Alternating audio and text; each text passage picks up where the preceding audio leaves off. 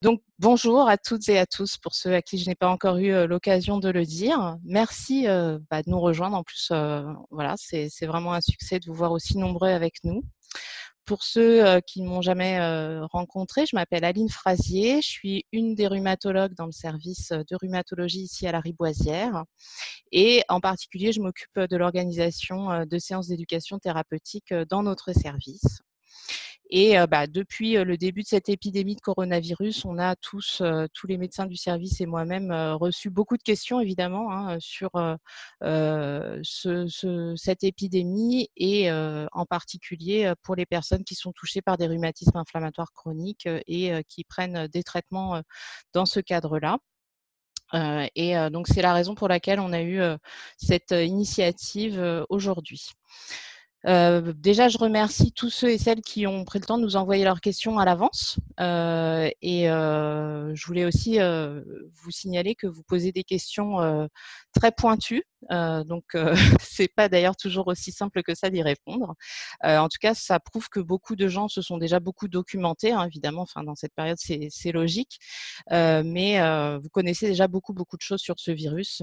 et c'est vrai que la science arrive directement dans notre salon en ce moment. Alors, on a choisi de traiter en priorité les questions qui reviennent le plus fréquemment. J'espère que personne ne se sentira oublié. L'idée, c'est vraiment aussi de faire profiter chacun des, questions des autres. Et donc, on, a essayé d'éviter de traiter des questions qui seraient trop personnelles ou trop sur un cas particulier, une situation très particulière ou très spécifique. mais voilà, n'hésitez pas à nous ressolliciter ou à solliciter directement votre rhumatologue habituel si vous avez des questions qui restent en suspens après tout ça. Euh, j'espère que la technique euh, va bien suivre et bien, bien fonctionner. Pour l'instant, ça a l'air de bien se passer.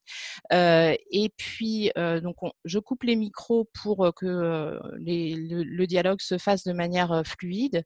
mais vous pouvez réagir tout au long de, cette intervention en direct, par écrit, en fait, en cliquant sur le, le petit bouton converser en bas de votre écran. Et là, vous pouvez comme ça envoyer des messages à tout le monde. et pardon, et, toutes vos questions qui vous viendraient au fur et à mesure sur, ce, sur ce, cette messagerie écrite. et je suis accompagnée avec Clémence de Maison. Qui va pouvoir prendre la parole. Je crois que j'ai réactivé ton micro, ça devrait être bon, pour, bah, pour vous expliquer un petit peu la suite du déroulement de cette intervention. Bonjour, euh, je suis euh, Clémence de Maison. Je coordonne euh, des programmes d'éducation thérapeutique en rhumatologie à l'hôpital Lariboisière. Et aujourd'hui, je vous propose d'être votre porte-parole parce que ce serait trop compliqué que tout le monde parle et pose ses questions les uns près des autres. C'est pour ça qu'on vous a demandé d'écrire un mail. Il y en a eu beaucoup, on vous remercie. On va, je vais prendre les questions les plus fréquemment envoyées. Euh, et puis, euh, tout au long de notre live, euh, Dr Frasier nous, disait, vous pouvez envoyer vos questions par écrit sur le chat Zoom en cliquant sur Converser. Je, suivrai vos questions et, commentaires. On fera tout notre possible pour y répondre, soit sur le moment, si c'est sur la thématique, ou à la fin, ou à une prochaine session. la durée de, ce live aujourd'hui est de 35-40 minutes. Donc, euh, cinq minutes avant la fin, je, serai maître du temps et je vous dirai, il reste plus que cinq minutes pour pouvoir euh, se dire au revoir et conclure. Voilà. On va commencer par euh, la première question.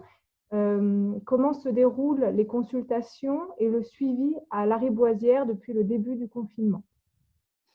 Alors, euh, euh, on, a, commencé par cette question parce qu'on s'est dit que peut-être vous seriez intéressé d'avoir un petit peu euh, les, coulisses de l'hôpital en ce moment.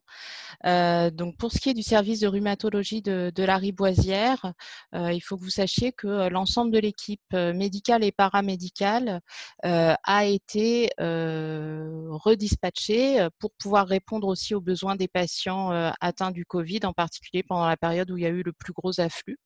Donc, tout vos médecins, tous vos infirmiers, les aides-soignants, toute l'équipe a participé aux soins au lit des patients atteints par l'épidémie parce qu'il y a eu en parallèle une diminution des hospitalisations pour les soins purement rhumatologiques qui pouvaient être, être mis en attente.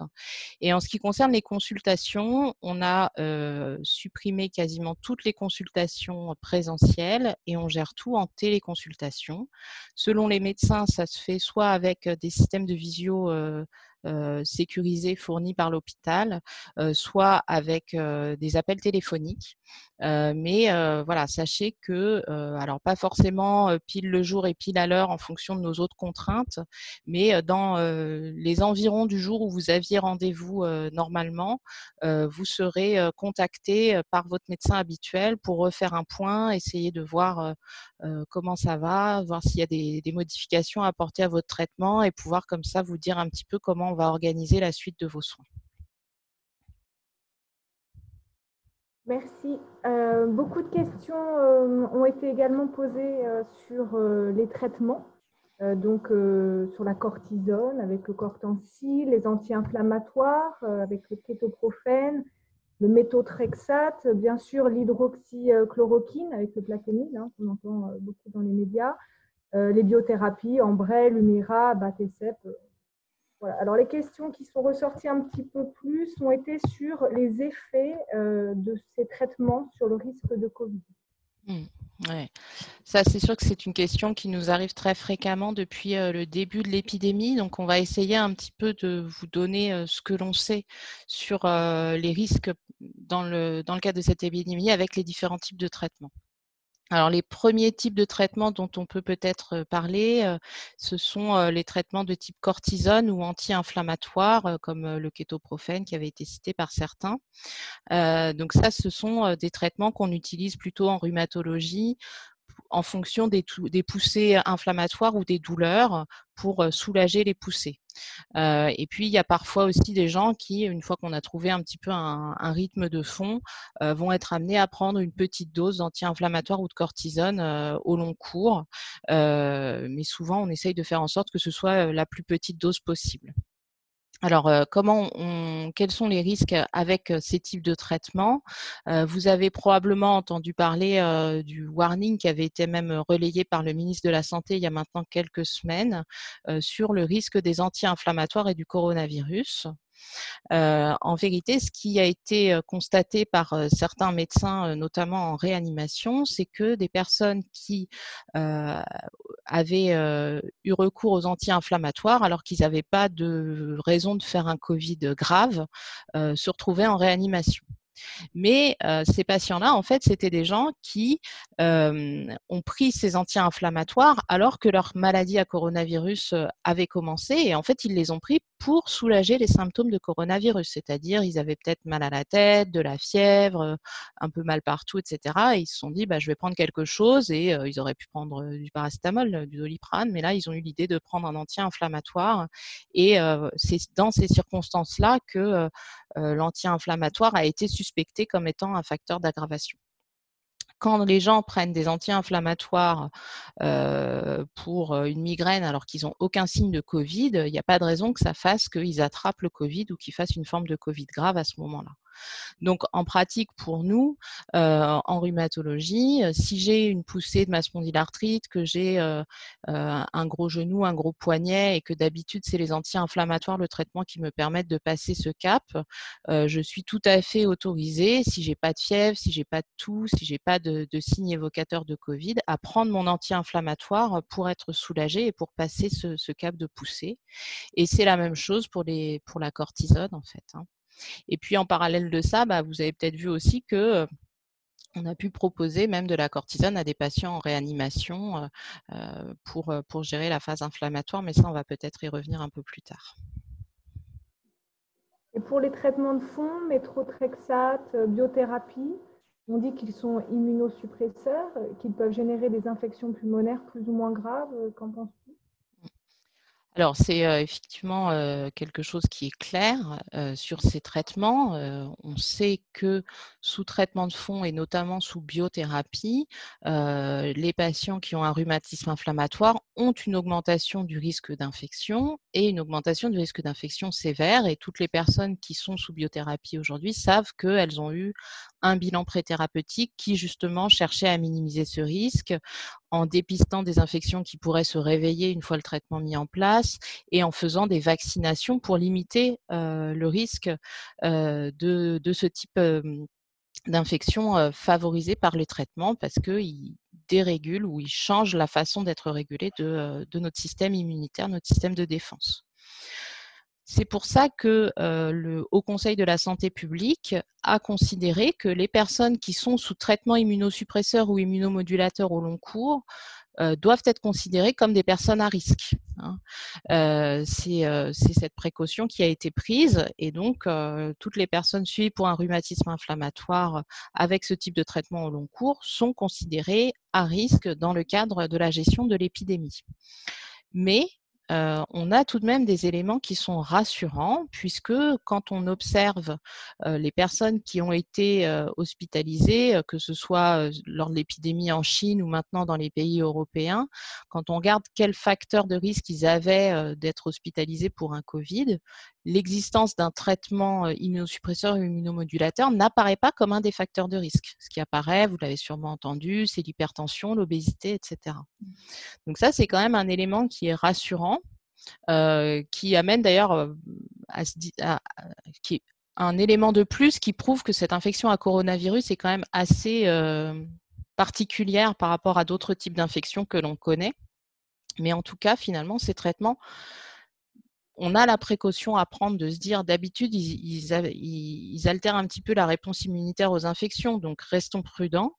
Mais toutefois, ils ne ressortent pas comme, euh, comme facteur de risque majeur de vraiment développer des infections, en particulier d'être hospitalisé ou de passer en réa. On n'a pas la preuve qu'ils augmentent ce risque. Donc on, se base vraiment sur un principe de précaution pour, euh, pour vous classifier en personne à risque.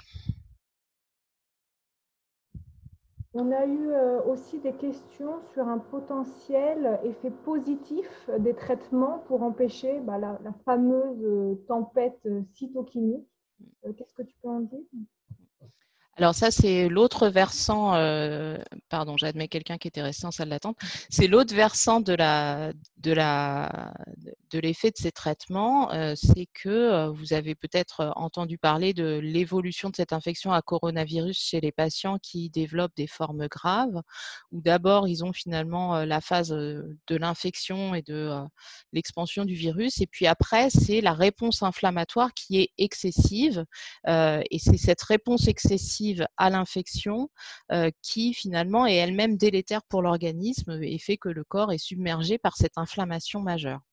Et euh, vous le savez, les traitements immunomodulateurs, immunosuppresseurs, ils agissent pour réguler le rhumatisme justement en empêchant l'inflammation majeure.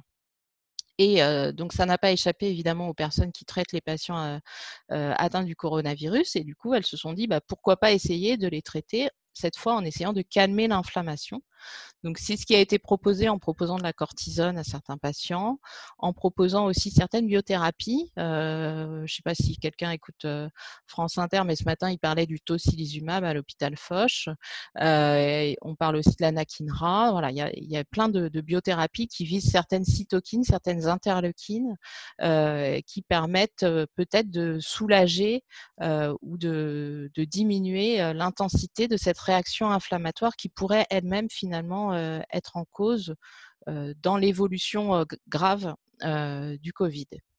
Mais d'un autre côté, pour l'instant, on n'a pas vraiment de données scientifiques qui confirment que ces traitements fonctionnent pour soulager le Covid. On n'a pas non plus de données qui donnent l'impression que les personnes qui prenaient ces traitements avant d'avoir l'infection font moins de formes graves comme vous le constatez peut-être, il y a encore énormément d'inconnus euh, dans, dans ce domaine. Et euh, ce qui est important, en tout cas, c'est euh, de faire les, recherches et les études de manière rigoureuse pour pouvoir avoir des réponses plus précises à vous apporter. On a une personne qui, en qui sur Converser nous dit, lorsque l'on a en plus une allergie médicamenteuse sous famille d'antibactériens et bactéries, est-ce que les risques pour être soigné sont plus grands? D'avoir une allergie mmh. médicamenteuse en plus? Alors, les allergies, euh, ça va euh, limiter le recours au traitement auquel vous êtes allergique, puisque si on vous donne un traitement auquel vous êtes allergique, bah, on va vous faire plus de mal que de bien. Hein. Mais heureusement, alors déjà, les traitements pour l'instant du Covid sont des traitements assez basiques, c'est-à-dire que pour les gens qui ont de la fièvre, on donne du paracétamol. pour les gens qui sont déshydratés, on les hydrate notamment avec des perfusions. ceux qui sont au contraire un peu trop en œdème, etc., si le cœur faiblit, on va leur donner des diurétiques. Enfin, ce sont des traitements qui sont ce qu'on pourrait appeler des traitements de support, qui aident les gens finalement à, à tenir leur organisme à tenir le coup en attendant que l'infection soit réglée par notre système immunitaire. Ensuite, parfois, il peut y avoir une crainte sur des surinfections avec cette fois-ci des bactéries, pas des virus, et c'est là où les antibiotiques peuvent être utiles. bon, bah, s'il y a besoin d'un antibiotique et que vous êtes allergique à certains antibiotiques, on a cette chance quand même d'avoir tout un panel d'antibiotiques différents pour pouvoir remplacer l'antibiotique auquel vous êtes allergique et vous le donner si c'est nécessaire. Hein. Mais finalement, on a plein de patients soignés pour le Covid qui n'ont pas besoin d'antibiotiques puisque c'est une infection virale et les antibiotiques n'ont pas l'air d'avoir d'effet dessus. On a une autre, question en ligne. le vaccin Pneumo 23 peut-il avoir une protection par rapport au Covid? Mmh. Alors ça, c'est un vaccin qui est développé pour cibler le, le, pneumocoque et toutes différentes souches, en fait 23 souches de pneumocoque euh, qui est une bactérie qui donne des pneumonies. Donc, a priori, il n'est pas conçu pour agir sur d'autres microbes que le pneumocoque. Hein.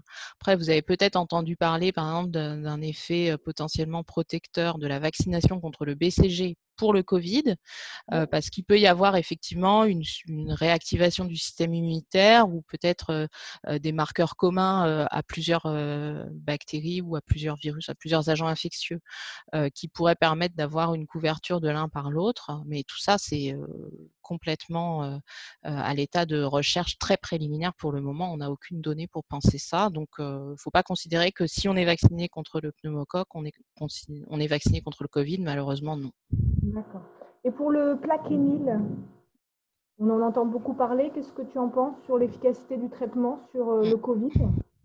Alors, le la difficulté qu'on a avec ces données sur le plaquenil, c'est que finalement, on peut, on peut, on peut rien en tirer.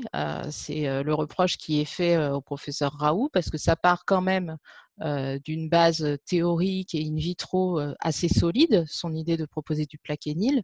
Mais malheureusement, la façon dont il a mené les études thérapeutiques chez l'humain ne permet pas d'avoir des données suffisamment solides pour pouvoir en tirer quelques conclusions que ce soit.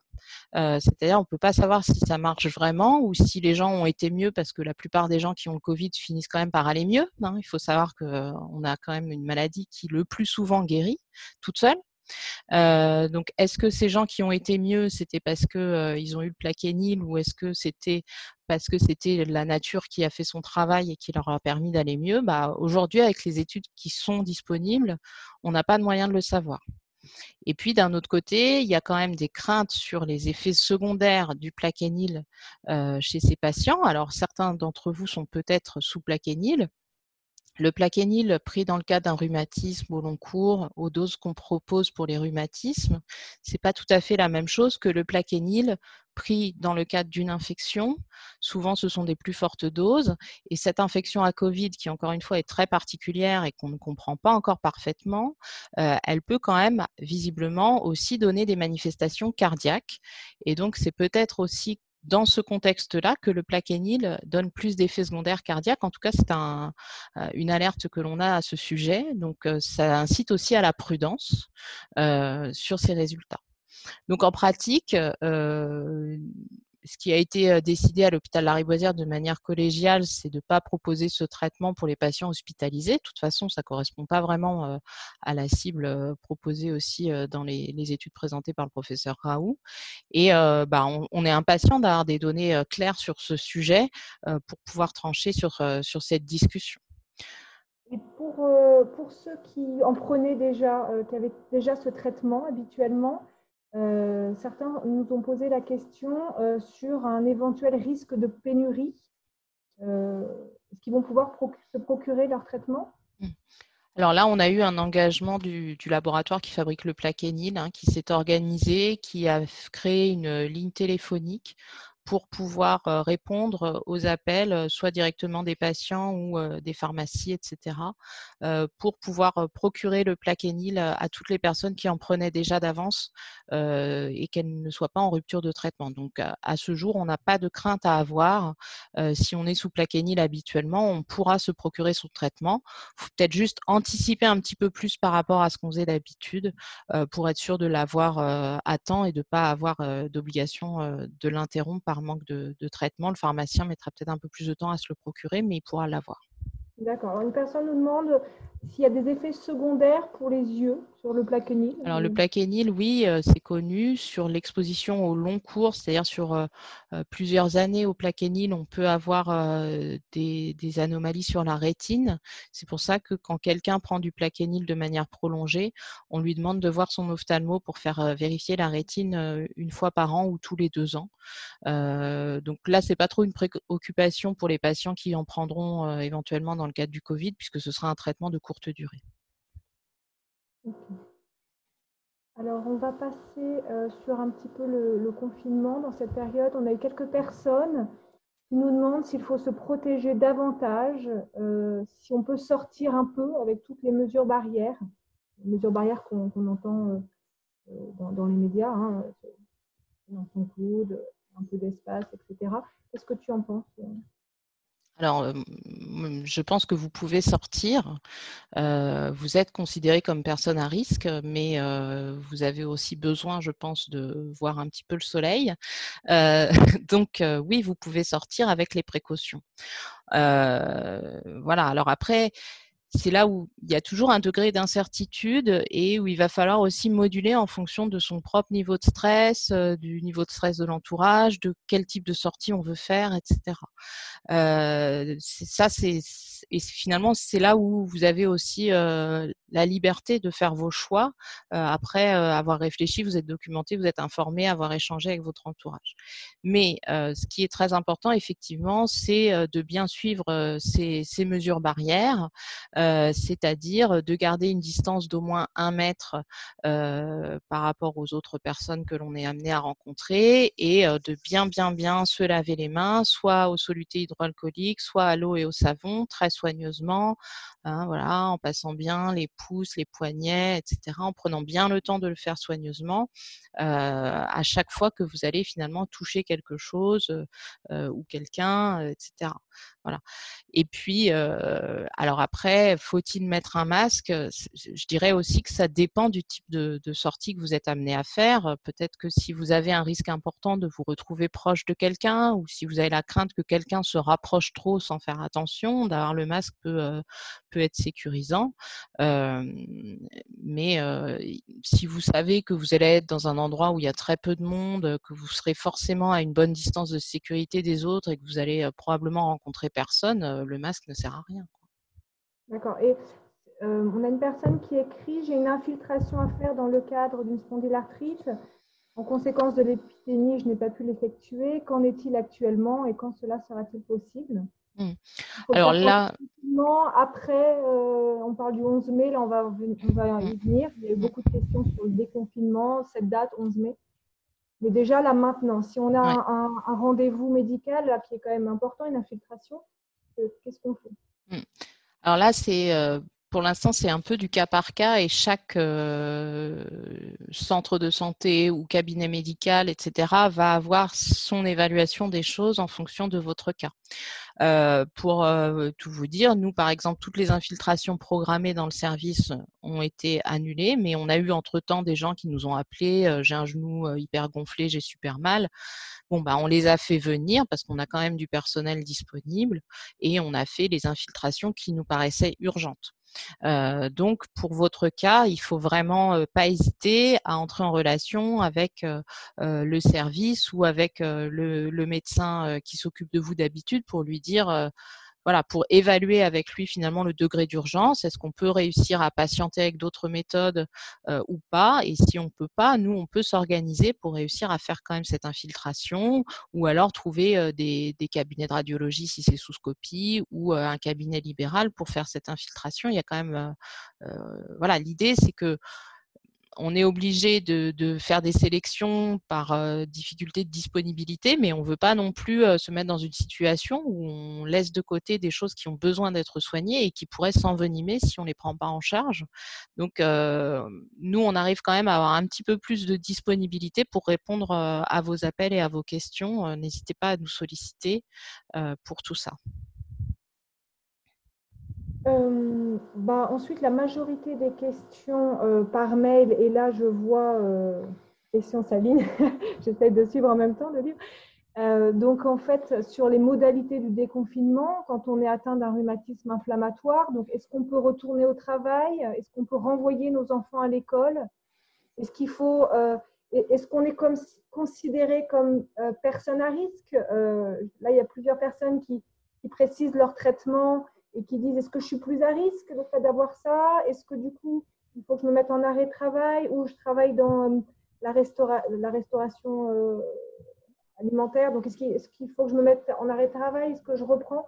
Euh, Est-ce qu'il faut envisager de rester finalement confiné de manière plus allongée? C'est un petit peu les questions qui ressortent là.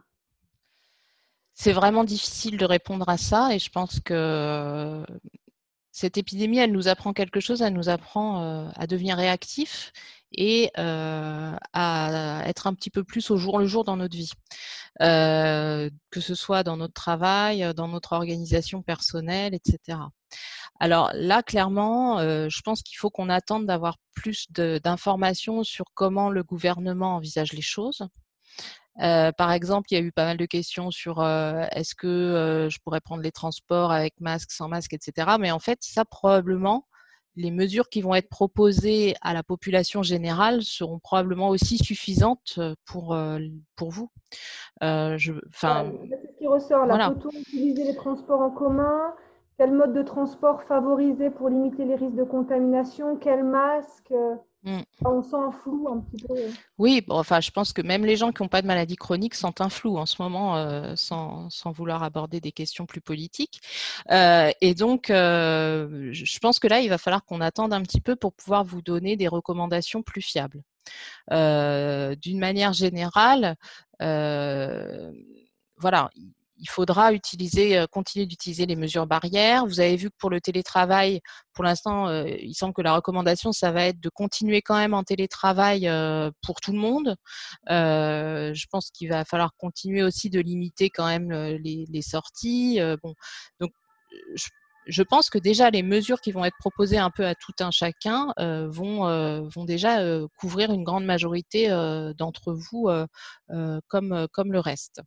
voilà. Après, sur les types de masques, il y a quand même quelque chose, je voulais vous montrer, c'est que les, masques comme celui-ci, là, euh, le, FFP2, vous savez, le canard, là, qui est censé être euh, du coup le masque euh, le plus protecteur, il est le plus souvent excessivement protecteur et pas, pas du tout nécessaire. C'est-à-dire que nous, pour nous, professionnels de santé, il est recommandé que pour les gens qui vont au lit des patients qui toussent beaucoup ou qui sont sous masque à haute concentration d'oxygène et qui donc sont à risque d'aérosoliser ou pour les réanimateurs quand il les intube. Euh, voilà, c'est quand on fait des soins très très rapprochés avec un malade euh, qu'on a besoin de ce type de masque. Donc je pense que d'une manière générale, un masque chirurgical est largement suffisant pour la majorité euh, des déplacements au quotidien où on n'est pas là en train d'aller se mettre sous le nez des gens qui toussent.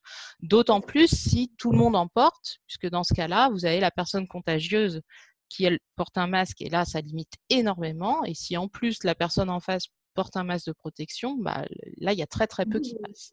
Et encore une fois, le masque, c'est intéressant, mais si on a la distance, finalement, le masque, il sert plus à rien, parce que le postillon, de toute façon, il n'arrive pas jusqu'à vous. Et on lave les mains, on lave les mains, on lave les mains. C'est-à-dire que euh, le masque, c'est un petit plus, mais c'est pas forcément la majorité de la protection.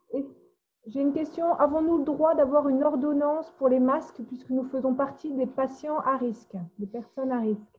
Alors, je pense qu'en pratique, il n'y aura pas, pour l'instant, nous, on n'a aucune recommandation allant dans ce sens-là et les pharmaciens ne peuvent pas en donner. Et ensuite, je pense qu'il ne va pas y avoir besoin parce que, vu ce qui s'est dit, enfin voilà, on a entendu le ministre ce matin à la radio, je pense qu'il y aura des masques pour tous au moment du début du déconfinement le 11 mai et donc vous y aurez droit comme tout un chacun. Parce que encore une fois, la protection, c'est surtout si les gens contaminés le portent. C'est là où ça marche très très bien. Donc il faut que tout le monde l'ait parce que si vous, en tant que personne fragile, vous portez un masque, si les gens qui risquent de vous contaminer, eux, n'en portent pas, ce ne sera pas efficace suffisamment. D'accord. Peut-on garder le même masque toute la journée? Bah, là, après, c'est plus une question d'hygiène. Moi, pour avoir eu du coup l'occasion de porter le masque euh, euh, toute une matinée en continu euh, quand on est au lit des malades Covid, quand on l'enlève pour manger, si on veut le remettre, c'est pas possible en fait. Hein. C'est sale. et mais un masque sans lunettes protectrices, ça ne sert à rien. Donc, ah, il y a des lunettes également pour se protéger? là aussi, nous mais la partie oculaire. Ouais, c'est vrai, hein, les gouttelettes, elles peuvent contaminer par les narines, par la bouche, mais aussi par les yeux. Euh, mais en pratique, bon, à moins d'avoir vraiment un contact très rapproché, euh, nous, par exemple, quand on va dans les chambres des malades Covid, euh, si c'est simplement pour dire bonjour, on ne met pas les lunettes. Par contre, si on va l'aider à se brosser les dents, là, oui, il faudra mettre les lunettes. Vous voyez, c'est toujours la question du degré de proximité qu'on va avoir avec une personne potentiellement contagieuse. Donc porter des lunettes de protection, ça me paraît excessif quand on n'est pas aux soins au lit d'un malade atteint du Covid. D'accord. Et pour entretenir un masque en tissu correctement, je le lave tous les soirs, c'est ça, 60 degrés, c'est qu'est-ce que c'est? Oui, c'est ce qu'on lit sur les, sur les recommandations, effectivement, c'est à peu près ça.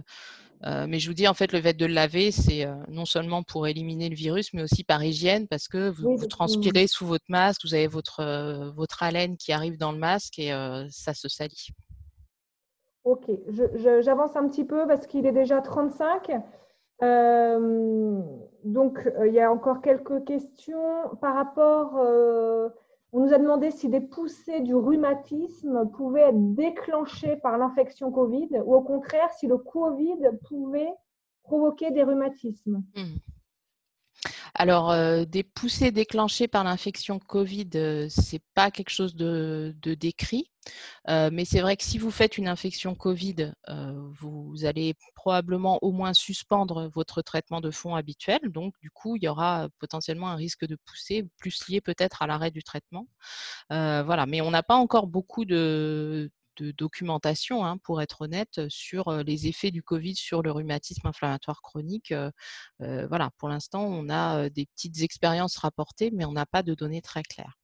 Et à l'inverse, sur des, personnes qui, après avoir eu le Covid, déclencheraient un rhumatisme, pour l'instant, deux, trois petites choses anecdotiques qui ont été racontées comme ça, mais ça a l'air très très rare. Il n'y a pas l'air d'y avoir de manifestations articulaires à proprement parler du Covid.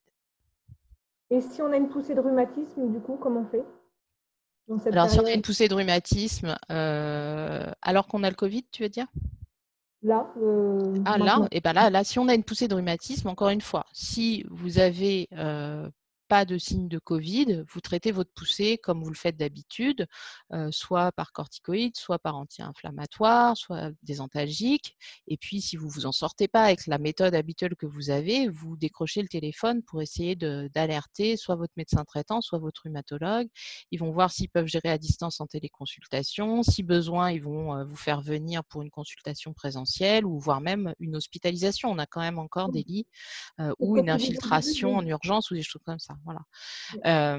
donc, on, voilà, n'hésitez pas, encore une fois, à nous solliciter s'il y a une situation que vous n'arrivez pas à gérer pour laquelle on peut vous aider. C'est ce que tu disais au début, vous restez quand même, vous restez quand même là. Il y a une partie Covid, mais une partie aussi pour mmh. continuer à suivre les patients qui étaient déjà là, qui étaient déjà là avant et suivis par vous.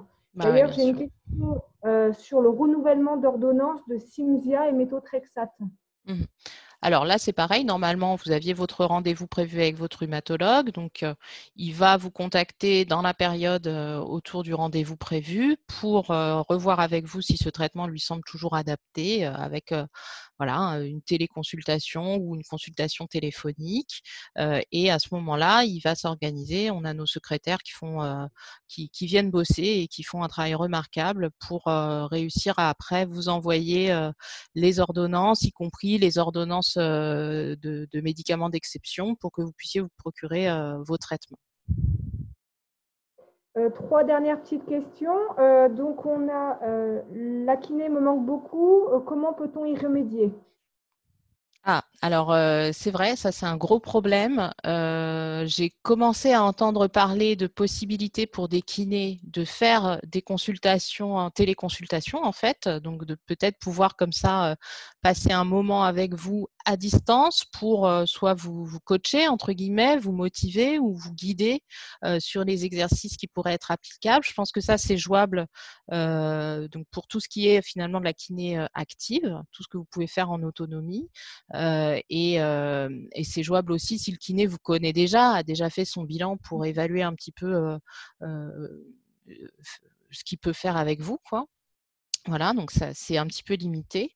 Ensuite, je sais que certains kinés ont basculé plus sur de la visite à domicile pour certains d'entre eux, mais ça, c'est peut-être pas trop valable en région parisienne où il y a beaucoup moins de kinés qui font du domicile que, que dans des endroits peut-être plus loin des villes.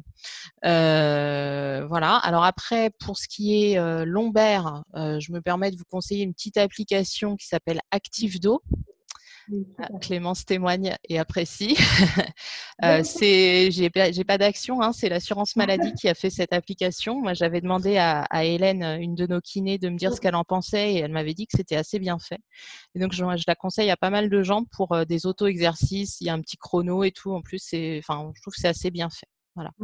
Euh, donc, faut pallier, faut essayer de trouver des moyens de faire un petit peu d'activité physique régulièrement. Euh, euh et puis, euh, on espère, enfin n'hésitez pas là encore à essayer de contacter vos kinés parce que je pense que du coup, étant moins pris par les soins, ils peuvent aussi prendre le temps de, passer du temps à vous répondre, à essayer de trouver des solutions et à vous guider aussi pour le choix d'aide. Il y a peut-être des vidéos en ligne et des choses comme ça qui pourraient vous conseiller. Alors, deux dernières questions. Une personne se demandait si nous pouvions être contaminés par le moustique tigre. Ah oui, alors ça, c'est une question, euh, j'avoue, je m'y attendais pas, mais c'est pas bête du tout. Bravo d'avoir eu cette idée. Euh, et donc, j'ai quand même vérifié avant de vous répondre et je peux vous confirmer qu'il n'y a pas de risque de contamination par le coronavirus euh, par les piqûres de moustiques, y compris moustiques tigres. Et puis pour finir sur quelque chose de un peu social et sympathique, est-ce qu'on peut aller voir nos petits-enfants? Mmh. Pour les grands-parents, est-ce que... Alors, euh, les voir, oui. Euh, les embrasser, euh, je ne sais pas. Les toucher, je ne sais pas. c'est très délicat. Là, je ne peux pas vous dire. moi qui suis maman, mes mmh. parents ne sont pas âgés, hein, voilà. Mais on n'est pas allé les voir. mais c'est vraiment des choix personnels.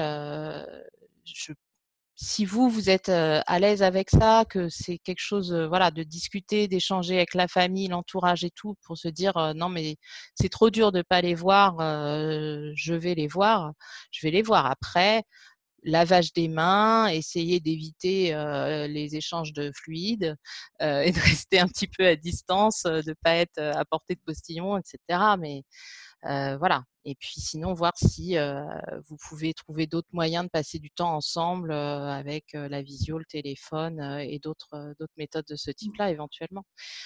Je peux pas vous, enfin voilà, ce serait ridicule de vous dire non, n'y allez pas. Chacun fait son choix en connaissance de cause. J'espère que notre petite discussion là vous donne un petit peu des éléments pour pour faire votre réflexion. Et puis, je pense que vu toutes les questions qu'il y a, on aura peut-être l'occasion de faire d'autres rendez-vous du même type. En tout cas, tout le monde a l'air vraiment de, remercier. bah, vous êtes super. Euh, je vais me permettre de... répondre à toutes, euh, toutes ces questions. Euh, on n'a pas répondu à toutes, mais certaines, les réponses étaient déjà données. pour, pour le reste, pour les hôpitaux de jour, etc., n'hésitez pas, hein, c'est ce que disait le docteur Frazier, à contacter les secrétaires, à contacter votre rhumatologue, votre médecin traitant si vous avez des questions. C'est aussi des personnes qui sont ressources. voilà. Merci à tout le monde. Euh, je rallume les micros si quelqu'un veut dire un petit mot. Je veux vous signaler aussi que on a enregistré cette vidéo qu'on va essayer de rediffuser à distance. Donc, si certains d'entre vous euh, Normalement, je pense qu'on ne verra pas votre tête, mais si jamais vous voulez absolument être sûr de ne pas apparaître, envoyez-moi un message pour qu'on s'assure de l'absence de, vision de votre tête ou de votre nom euh, sur la vidéo au cas où. Euh...